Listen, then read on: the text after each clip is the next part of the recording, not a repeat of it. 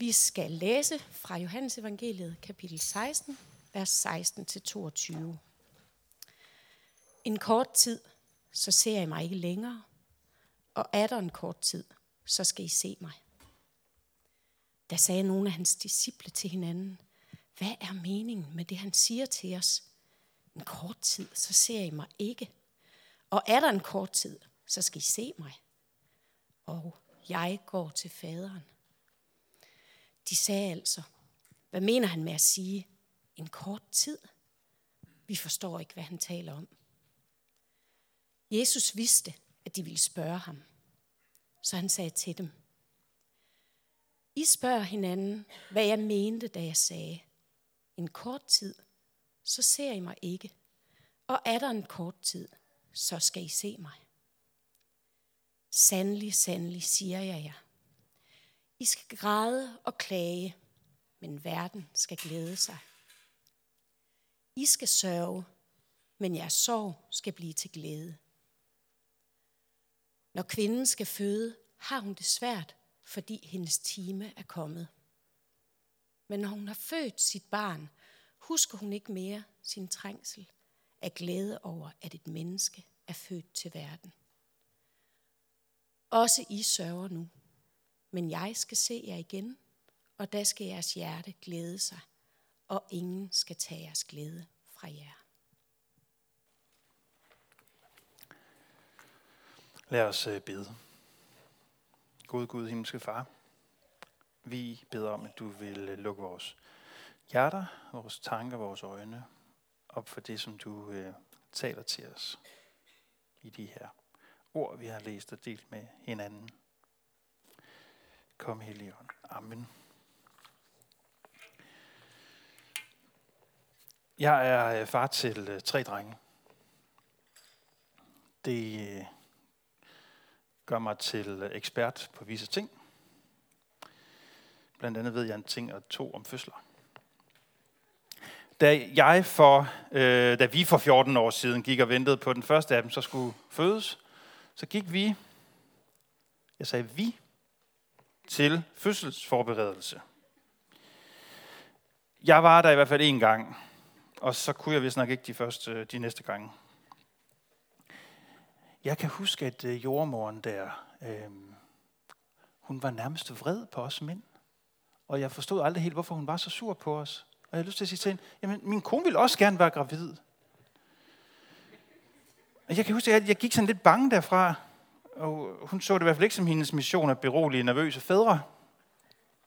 Og noget af det, jeg tydeligst husker fra den der øh, seance med, med hende, øh, hun holdt en foredrag for øh, sådan en gruppe øh, kommende førstegangsforældre. Nogle af jer har måske været med til lignende ting. Jeg kan huske meget tydeligt, hvordan hun fortalte om, at den kvinde, vi troede, vi kendte, hun, når fødslen gik i gang, ville forvandle sig til sådan en brølende urkvinde. Og jeg kan huske, det var helt vildt skræmmende. Særligt skræmmende var det, da hun sådan beskrev, hvad det var, der skete, når kvinden var i vejernes vold. Hun havde det der udtryk, vejernes vold. Det, de løb mig nærmest koldt ned ad ryggen. Jeg vidste ikke, hvad det udtryk det betød. Men jordmoren, der hun forklarede, at jamen, det handlede om det tidspunkt, hvor vejerne så at sige har overtaget kvinden. Og hun ikke længere selv kunne bestemme over sin krop, men var i vejernes vold. Og af mange årsager og af mange hensyn, så skal jeg ikke gennemgå den efterfølgende fødsel med jer. Jeg kan godt sige, at oh my fandt jeg ud af, hvad det vil sige at være i vejernes vold. Og de der to døgn, jeg sagde to døgn, vi var på fødestuen, husker jeg uden sammenligning som det mest dramatiske og traumatiske tidspunkt i mit liv. I øvrigt så tog jeg så direkte fra fødestuen til latineksamen på universitetet. Og jeg blev på det tidspunkt fuldstændig kureret for enhver form for eksamensnervøsitet. At gå til eksamen, det havde mistet enhver form for dramatik. Det tip er medgivet videre. Nå, og selvom fødsler jo kan forløbe meget forskelligt og med forskellige grader af dramatik involveret, så er en fødsel et tidspunkt med drama og med smerte, og der er så meget på spil i en fødsel. En krop skal blive til to. Et nyt liv skal fødes ind i verden. Det er stort og dramatisk og fantastisk og smertefuldt. Og Jesus han bruger fødslen som et billede i den tekst, vi læser her i dag. Og den tekst her, den er altså fra før epiduralblokade og kejsersnit og V-stimulerende drops. Og uden de hjælpemidler og muligheder, man har på fødestuer i den vestlige verden i dag, der døde en ikke lille procentdel af kvinder i barselssenge under store smerter. Men det er faktisk ikke børnedødelighed eller møderdødsfald, som Jesus han vil sige noget om her. Han vil sige noget med den der forvandling, han beskriver. Med den forvandling, der sker med en kvinde i forbindelse med en fødsel. Og nu er jeg med på, nu laver jeg lige en disclaimer her. Jeg er med på, at fødsler kan gå galt, og at alle fødsler ikke følger det normale mønster. Men for billedets skyld, så er det det normale fødselsforløb, vi ser på her. Okay? Når kvinden skal føde, har hun det svært, fordi hendes time er kommet, siger Jesus. Nu sker det. En kvinde, der føder, hun vil som regel være i smerter og har brug for hjælp. Det er derfor, der findes sådan noget som jordmødre for eksempel.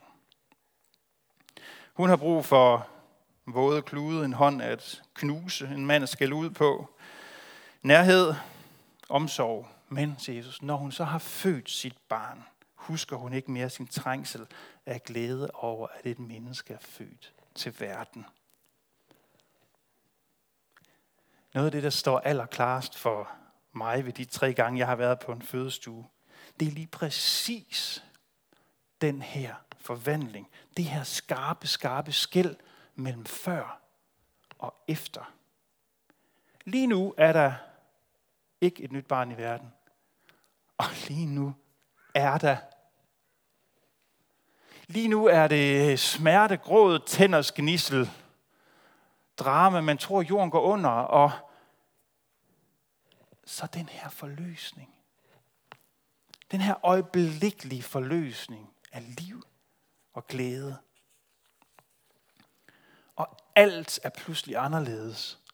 Lyset, lugten, lydene, dig selv, atmosfæren. Kampen er forbi, freden er indtrådt. Vi holder fast i, at vi taler om sådan de normale fødsler her, hvor hvor, hvor, hvor det heldigvis som regel går godt, som det skal. Fokus er på det nye liv, at der skal tælles fingre og tæer og måles og vejes, og barnet skal lægges på sin mors bryst. Ah. Ah. Og når mor og barn så ligger der sammen, eller i barselssengen derhjemme, eller på en anden gang på sygehuset nogle timer senere, og så får de, begynder at få de første barselsbesøg, så siger moren jo ikke, det gjorde simpelthen så ondt det her, jeg vil ønske, vi aldrig havde fået det barn. Det var simpelthen ikke det værd. Og igen, jeg er med på, nu siger jeg det bare lige for en sikkerheds skyld igen, jeg forstår også skrøbeligheden i, at der er fødsler og der er følelser i forbindelse med disse, som ikke har været sådan. Men nu ser vi på billedet her i sin normale form. Og normalt så går der ikke ret lang tid, før glæden over det nye liv fylder så meget, at erindringen om smerten stille og roligt fader ud. Og hvis du spørger gamle damer, der er mødre, hvad det bedste i deres liv har været, så vil de fleste af dem uden et sekunds betænkningstid svare, det var børnene og det er egentlig hammerende uretfærdigt over for os mænd. Selvom det kun er de værste af de værste ægte mænd, der påfører deres kvinder samme grad af fysisk smerte, som børn gør, så vil de fleste mødre sige, at børnene var det største. Selvom de er flyttet hjemmefra, har forladt dem, og manden stadig går der og går ud med skraldespanden, hver gang han bliver spurgt om det. Selvom børnene har smadret familiens økonomi, og manden desperat igen og igen har forsøgt at lappe huller og rette op på det. Det var hamrende uretfærdigt. Billedet her fortæller altså om en oplevelse af trængsel og smerte, der bliver forvandlet til stor, stor glæde igen. Spørg en gammel dame, der er mor om hendes børn, og så fortæller hun jo ikke om, hvor ondt det gjorde, da hun fødte dem for 50 år siden. Og hvis du så siger til hende, jamen gjorde det ikke ondt, fortæl mig om smerten, da du fødte, var det det værd? Så vil hun sikkert kigge helt uforstående på dig. Hvorfor spørger du om det? Hvad betyder det i forhold til noget som helst? Hvad betyder den største fysiske smerte og trængsel i forhold til det, at et nyt liv kom til verden, og jeg tog imod det, og jeg så det vokse op og tage form, og det var mit, og jeg har elsket det fra det øjeblik, jeg så det, og jeg vil elske det til, jeg ingenting kan se og høre og tænke og føle mere, og selv da, selv da, der vil jeg med resterne af det, der var mig, elske det barn. Hvorfor spørger du om min smerte? Den er væk.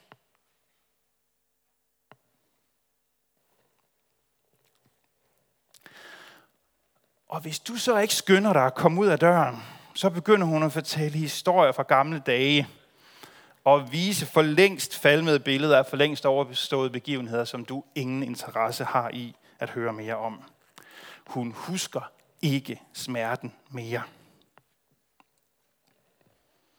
Og Jesus han siger til sine disciple, der fuldtes med ham, dengang han gik omkring på jorden, som det er med den fødende kvinde, sådan er det med jer, der kender mig, tror på mig og følger mig. I skal opleve stor sorg og smerte. I skal en tid ikke se mig. I skal græde og klage. I skal sørge, siger Jesus, og taler om det tidspunkt, hvor han skal dø på korset og lægges i graven. Der ser vi ikke hinanden der er vi adskilte. Graven betyder sorg og klage. Og vi tror, at smerten og adskillelsen er for evigt, for vi har slet ikke fantasi til at forestille os andet. Men nu udvider Jesus lige fantasien her på sine disciple. I skal se mig igen, siger Jesus. I skal se mig gennembryde død og grav, og jeg skal se jer. På opstandelsens morgen, der skal I se mig gå lyslevende omkring. I skal se det umulige ske. I skal se døden dø og livet vinde. Og på den dag, der skal I glæde jer. Og så vil I glemme jeres smerte. I vil glemme langfredags smerten, langfredags gråden og angsten. Den skal forlade jer. Som atmosfæren på en fødestue, når et nyt liv er kommet til verden. Sådan skal det forandre sig for jer, når I ser mig igen, og I skal ikke dvæle ved smerten mere.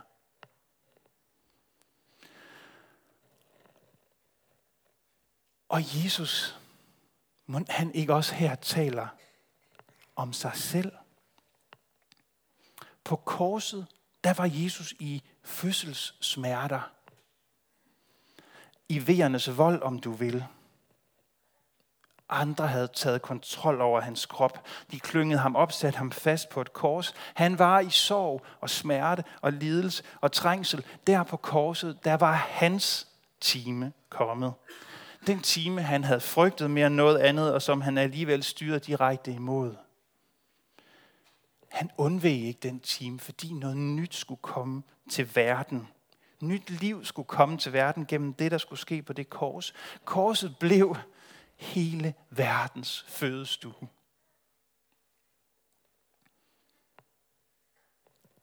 Ved det, der skete på det kors, der kan vi alle finde liv og tilgivelse og heling for vores synder.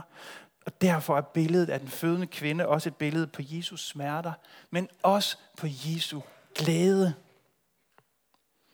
En glæde, der får ham til at glemme alle sine smerter, fordi han nu står foran dig og mig og os alle og inviterer os ind i glæden. Har I nogensinde tænkt den tanke, at når vi læser og fortæller historien om, at Jesus gik omkring og mødte sine disciple, at det så ikke kun var for deres skyld, han mødte dem. At det ikke kun var dem, der blev glade, da de hilste på hinanden igen men at Jesus gik omkring og mødte disciplene, fordi de var hans glæde. Fordi han havde savnet dem, mens han var i døden.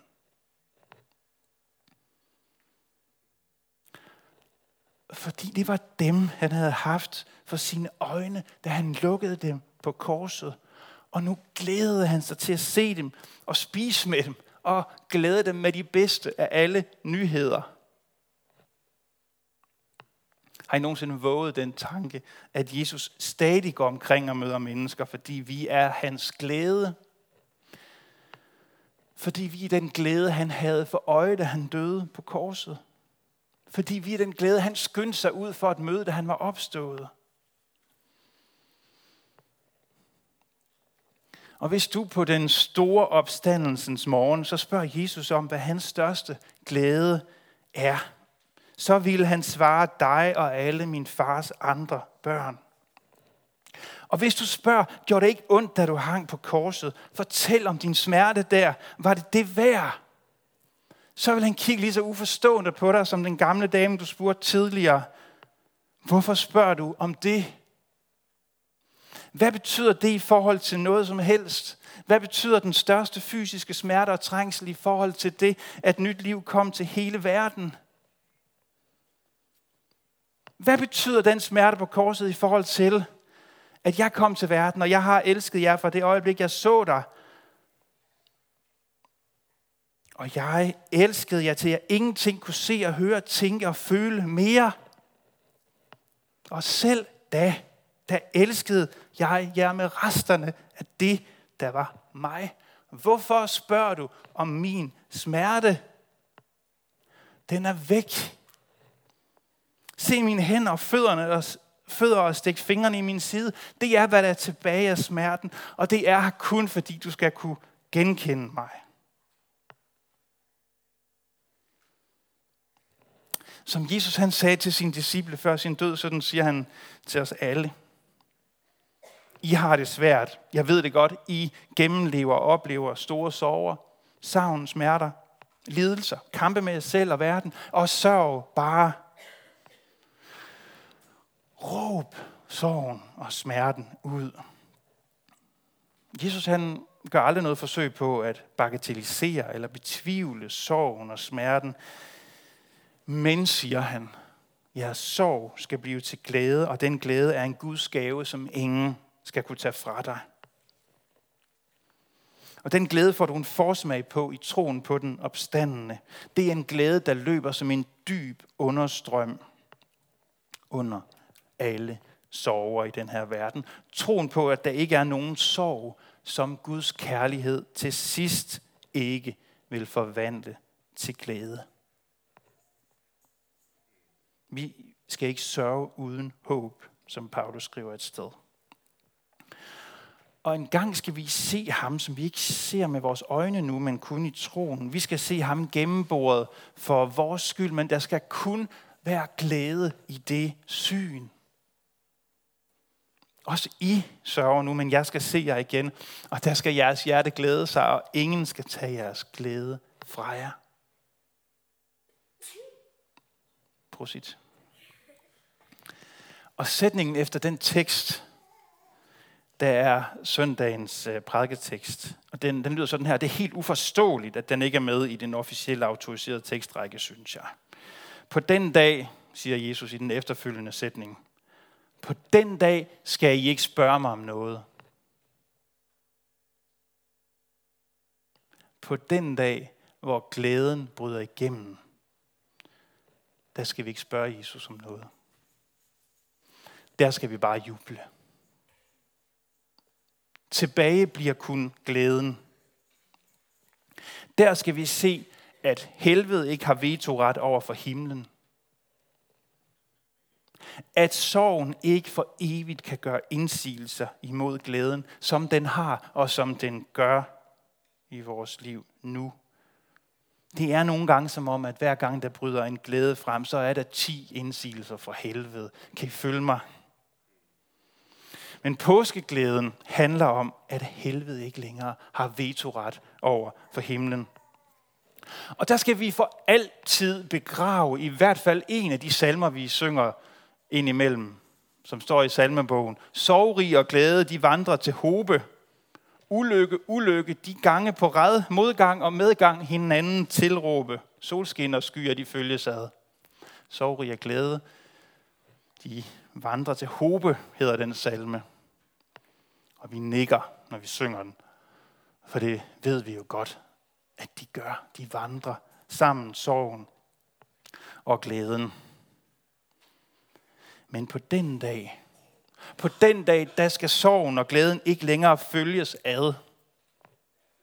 Der skal komme en dag, da sorg og glæde for evigt skal adskilles. Og den her salme, den skal for evigt være usand, usand og glemmes. Sorg og glæde hører i virkeligheden slet ikke sammen. Det tror vi bare. Himlen skal virke bagud, og der skal kun være glæden tilbage. Og det kan virke næsten blasfemisk over for den sorg, som vi bærer på nu. Men så kald det bare blasfemisk, hvis det er det, du synes, det er. For det er, hvad der siges til os i dag. Glæden er blasfemisk i dag over for sorgen. Glæden siger, at din sorg skal blive til glæde. Der er ikke nogen sorg her i verden, som Guds kærlighed ikke en dag skal forløse i glæde, når du i tro og dåb og nødråb knytter din skæbne til Jesus. Sort og hvidt hører ikke sammen. Det er kun noget, vi siger, fordi vi lever i skyggernes land. Det er en gråzone, det her, siger vi. Og føler os kloge. Men det er kun fordi, vi ikke kan se klart. I den virkelige verden er der ingen gråzoner. I den virkelige verden, der hører sort og hvidt ikke sammen i en grå masse. I den virkelige verden hører sorg og glæde ikke sammen. Og på den dag, skal vi ikke spørge Jesus om noget. Der vil alle spørgsmålene på vores læber være forvandlet til jubelråb. For hvad vil du egentlig spørge om, når alting er blevet forklaret i glæde? Hvad vil du så egentlig spørge om? Som forfatteren C.S. Lewis siger det et sted, så er vi den dag ikke kommet til spørgsmålenes land, men til svarenes og vi skal se Guds ansigt. Hvad vil du spørge om den dag? C.S. Lewis siger, der er intet spillerum for dine talenter, kun tilgivelse for at have brugt dem forkert. Og det er opmuntrende. Du vil heller ikke få, hvad der tilkommer dig. Du vil få noget langt bedre. Noget langt bedre, det er den glæde, som Gud rækker os, og som ingen magt i hele verden, eller under verden, eller over verden, skal kunne tage fra os, som er uafhængig af vores omstændigheder. En glæde, der vokser ved at blive delt ud, og en kristen deler ud og inviterer ind i den glæde. Og det kan være, at det er nemt for dig at se den glæde, at mærke den glæde. Det kan også være, at du i den her tid er i en slags vejernes vold. Det kan være, at du gennemlider smerter og sorger, som du ikke har kontrol over. Og det, du har allermest brug for, det er, at der er nogen, der lægger en våd klud på din pande, eller dig knuse samtlige knogler i den hånd, de rækker frem, og det kan være, at du skriger og stønner i smerte. Men hvad du end bærer på at sove, hvad du end fortvivles over, hvad der end smerter din krop og dit sind, hvem der end har forladt dig, hvad du så end savner, så er du på vej mod en glæde, du end ikke kan skimte omridset af. Så blasfemisk er glæden over for sorgen i dag. Og om du kan føle det, se det, høre det, dufte det, eller om du er følelsesløs og helt uden håb, knyt dig til Jesus. Det ender godt. Amen.